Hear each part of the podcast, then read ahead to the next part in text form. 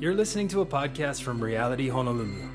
For more information or ways to get involved in the life of the church, visit reality honolulu dot com. Thanks for listening.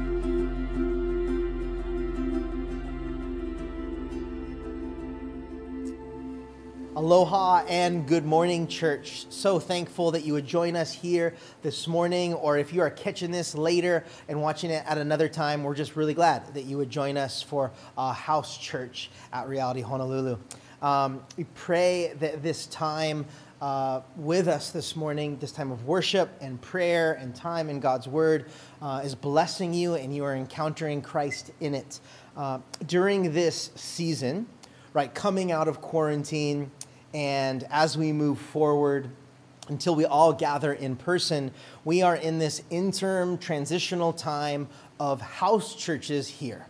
And uh, we are encouraging you, we have been for about the last month or so, as you feel comfortable, to invite some friends over, some people that you haven't seen from church in a while, um, to do church together in a in a safe way. And we really believe that uh, together in this home setting is that, that God wants to meet you in there. He wants to develop maybe new relationships uh, or foster existing ones. And uh, together in this home setting, as you're watching this or engaging in worship and prayer uh, and studying God's Word, we, we hope that you are, or we hope that you will next week, but to really participate and engage in it. And we see this season as something that God has led us into and just desires to meet us in, even though we're not back Uh, yet to an all-person, in-person gathering, uh, that this is a way in which God wants to meet us and deepen uh, new and existing relationships.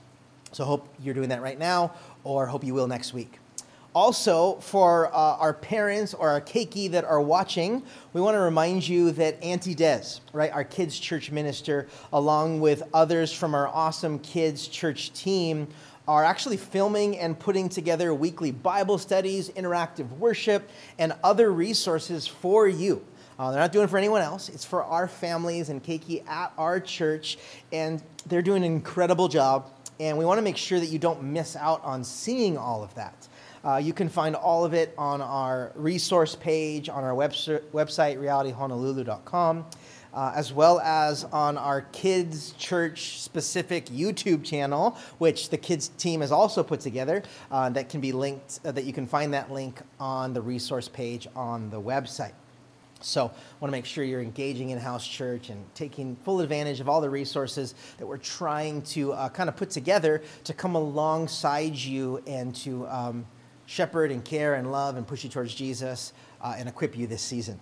Um, but without further ado, we're going to continue in our study in the book of Acts.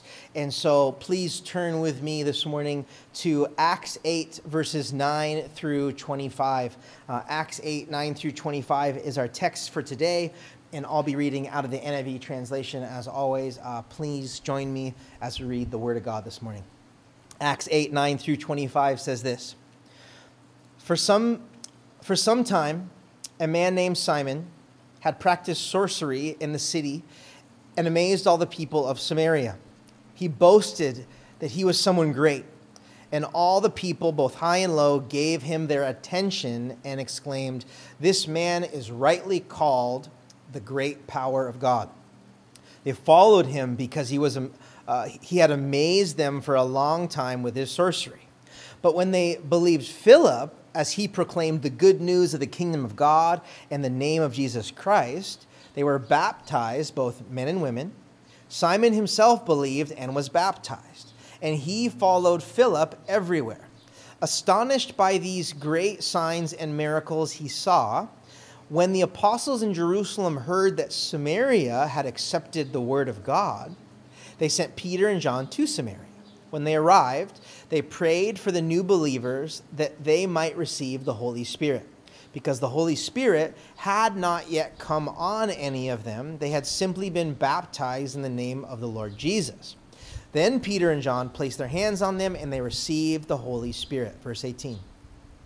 When Simon saw the Spirit, he was give uh, was when Simon saw the Spirit was given at the laying on of the apostles' hands, he offered them money and he said, "Give me also this ability so that everyone on whom I lay my hands may receive the Holy Spirit."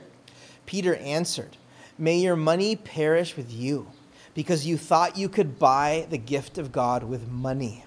You have no part or share in this ministry because your heart is not right before God. Repent at this wickedness and pray to the Lord in the hope that he may forgive you for having such a thought in your heart. For I see that you are full of bitterness and captive to sin." Then Simon answered, "Pray to the Lord for me so that nothing you have said may happen to me." After that, uh, excuse me, after they had further proclaimed the word of the Lord and testified about Jesus, Peter and John returned to Jerusalem, preaching the gospel in many Samaritan villages. This is the word of the Lord. Why don't you pray with me? Lord, would you show yourself to us today? Would you teach us? Would you allow us to learn? We want to be shaped by you, God. God, would you expose where we ourselves are seeking other things than yourself for ill gain? God, allow our hearts to be right before you. Correct us. Show us, encourage us, love us, do what you do best. Be our God. Speak to us and lead us today. We pray this in Jesus' name. Amen. Uh, when I read this text this past week, uh, as I was taking time to study it, um, I was reminded of my kids. Some of you um, may know that uh, I have two kids, Eva. She's a girl, seven, and Liam, a boy, four years old. And um, I know it may be strange when it comes to this text with sorcery and all that's going on here that this reminds me of them, but this is why. Um, I have these awesome kids, and they're amazing. And like so many of your kids, they like a lot of different things. They're adventurous, they like to go in the water, they like to hike, but they also um, like gifts, like both of them, the way to their heart are gifts, presents, toys, things they're into, snuggly things, whatever it is.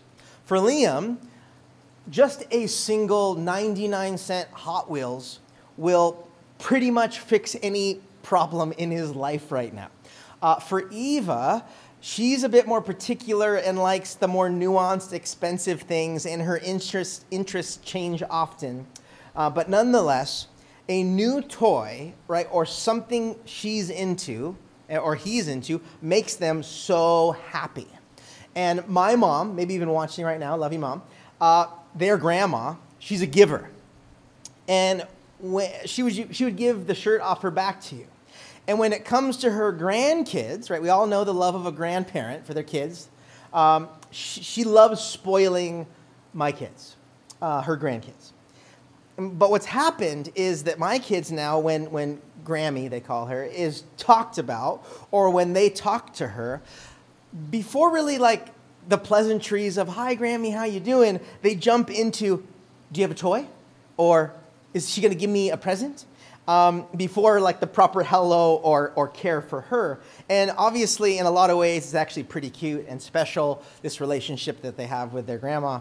Um But I constantly have to remind them that, that that Grammy is far more important than anything she can give them. Uh, to love her first and uh, for her to love them, and the gift she gives is just a bonus and a show of her love. And the reason why I was reminded of this uh, when I read our text is something very similar, but on a more serious note is happening. And so let me walk through it and, and you'll see. Um, you see here in our text this morning, Philip, which was one of the key servants and leaders in the church, he's preaching the gospel in Samaria. Um, and the kingdom of God is being manifest. We talked a lot about that last week. And there is great joy. There's great joy in the city because the kingdom of God is at hand and people are getting saved and um, they're experiencing the presence and the power of God. Amazing things are happening. And then we get introduced today to a new character by the name of Simon.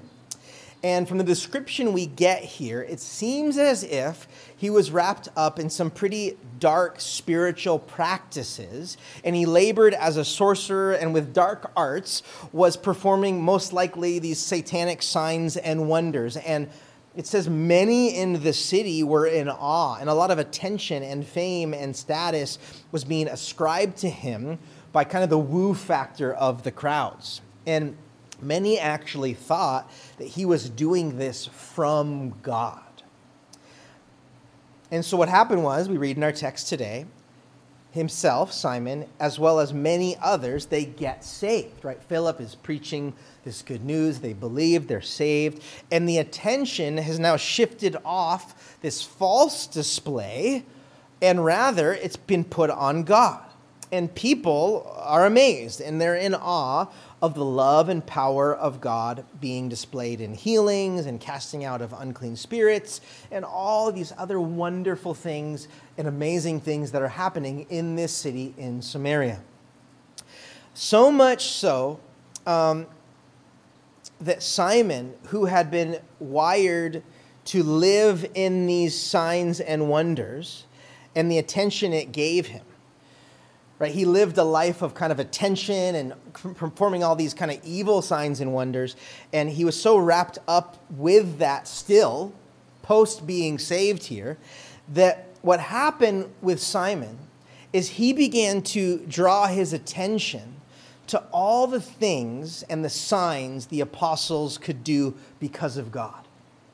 Right? Even though he's saved and even though he's, you know, surrendered his heart to the Lord, what we see here is that once again, there's this, this illusion, there's this excitement, there's this draw to the miracles of God. And specifically in our text today, it says, you know, he was drawn to the ability that the apostles had to pray for the Holy Spirit to empower believers. He was enamored with the gifts of God. And he was enamored so much so that he actually went to Peter and John and he offered to pay them in, in, in order to obtain these things. How do I get that sign? How do I get that ability? How do I get that power? I'll pay you for it. And the point being is that Simon began to see the gifts of God as more important than God himself. I believe that that is kind of at the core root problem here of what we see in Acts chapter eight. See, Simon had missed the understanding that the good news of Jesus is the good news of Jesus, that God is the gospel, that it's him and it's his presence, it's his love, and it's himself that we ought to desire most. And all that comes from him is a bonus. It's extra. It's a reflection of his love. Simon was so affixed to the things that God could give him that he failed to remember that the purpose, that his true desire should just be in the person of God himself. And for the apostles, by the discernment of the Holy Spirit, this was an opportunity to address a heart issue that Simon was dealing with. See, Simon was missing the point, and in verse twenty-one, they said, we see that your heart is not right. And they go in to correct him, and they and they ask him to repent for this kind of distorted thinking so that God would forgive him.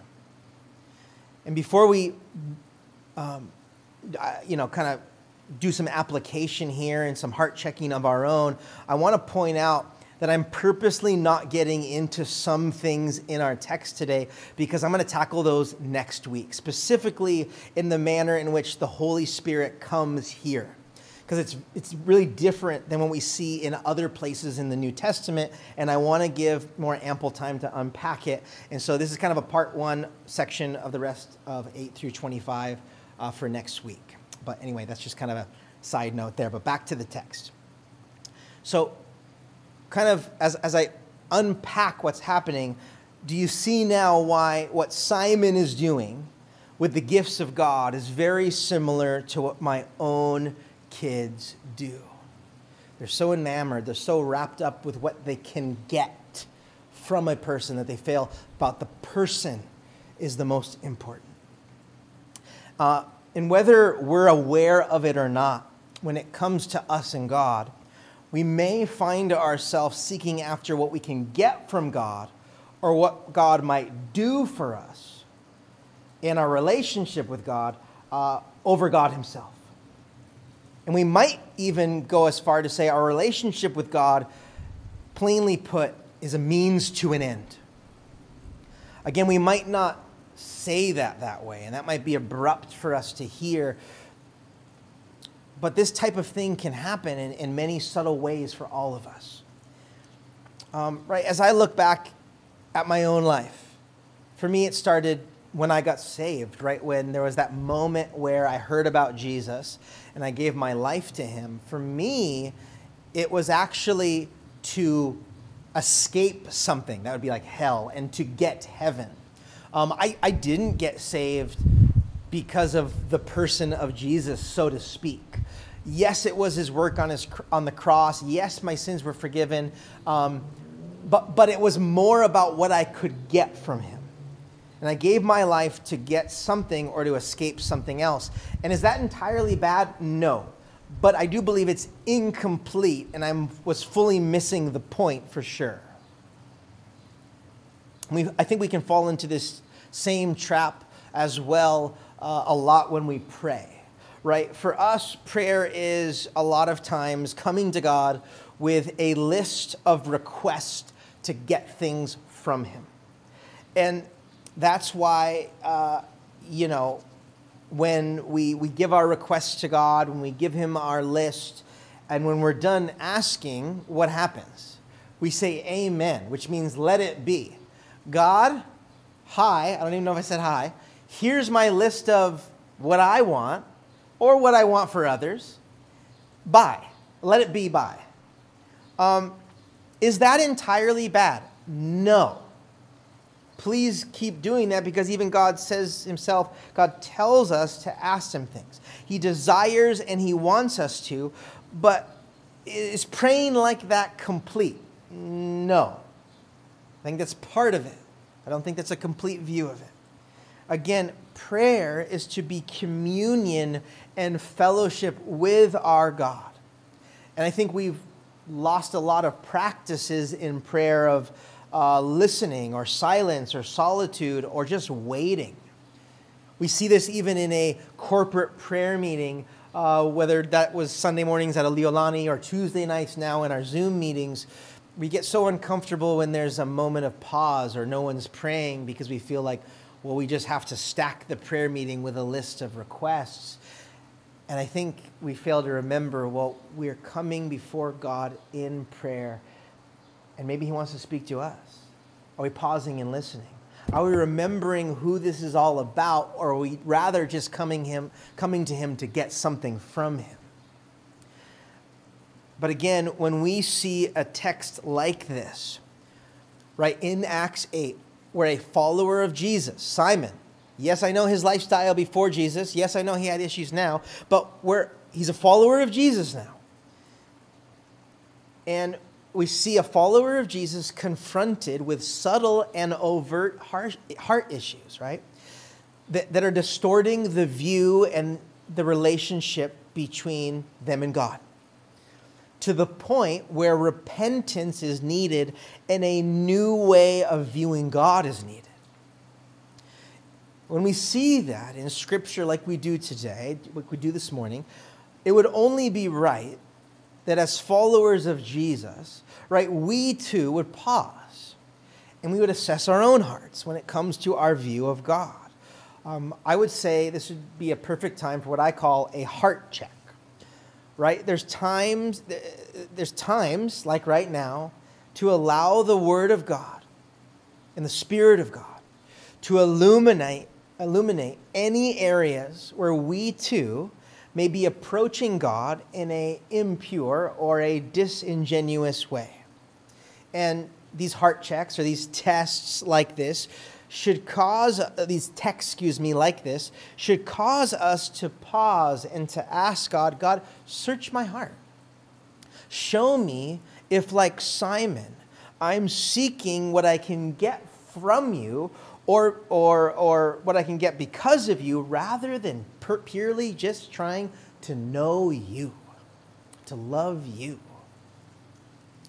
Um, as the apostles said to Simon, I want to encourage us to ask God, is my heart not right before you in any way?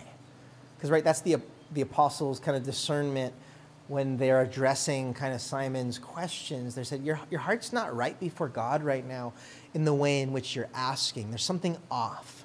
And I would want to encourage us to ask God the same thing this morning. God is in my own heart, in your own heart. Ask, ask God. God, is, is there anything in my heart that's not right before you? And why I think it's so, this is important to do more than just ask yourself and do your own assessment. I think that's important, but I think why it's important that we ask God to search our hearts is because what we know from the prophet Jeremiah, right? In Jeremiah seventeen, nine through ten, it says, the human heart is the most deceitful of all things, and it's desperately wicked. Who really knows how bad it is? But I, the Lord, search all hearts and examine secret motives. See, God ultimately knows where we're at. And us asking, right, that's hard because maybe we don't want to know the answer. It's hard, but it's so needed to do a proper heart check or proper assessment of like the internal workings and where our heart is at in relation to our God.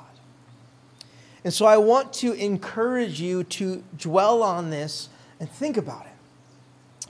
Um, but also, right, uh, during worship right now, uh, or maybe afterwards in your house church, in that living room before you leave, or in your personal time this week, or I want to encourage our Ohana groups to do this.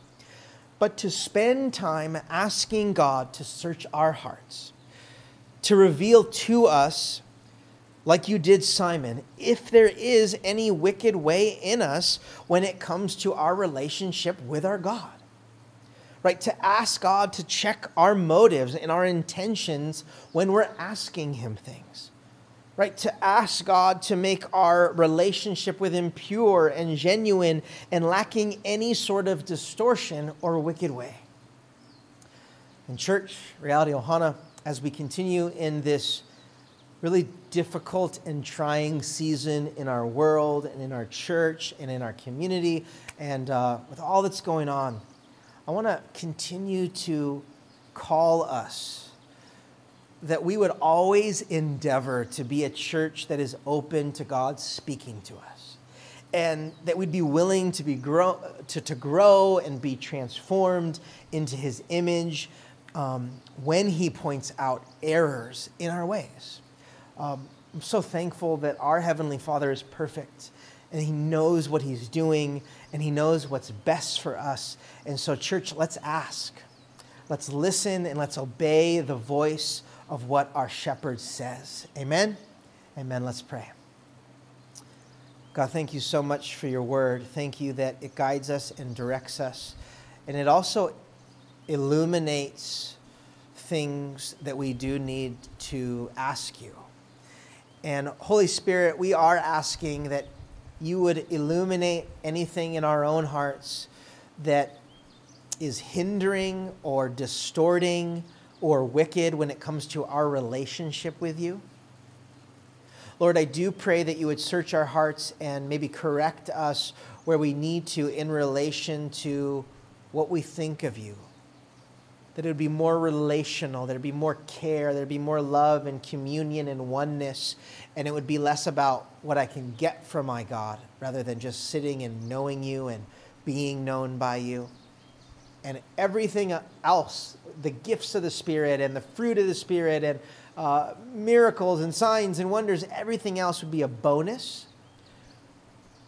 would be showing your love, but we would not get wrapped up or make those things the main thing, but that our eyes would be fixed upon you, would be grounded uh, upon who you are and what you've done for us. And so, God, we want to worship you now in our homes. We ask you to fill uh, our homes with your presence and that you'd be exalted. And as we take communion in our homes, we ask that we would remember the cross, remember the sacrifice of your Son upon the cross for us. We love you, Lord. Make us more like you. We pray this in Jesus' name. Amen.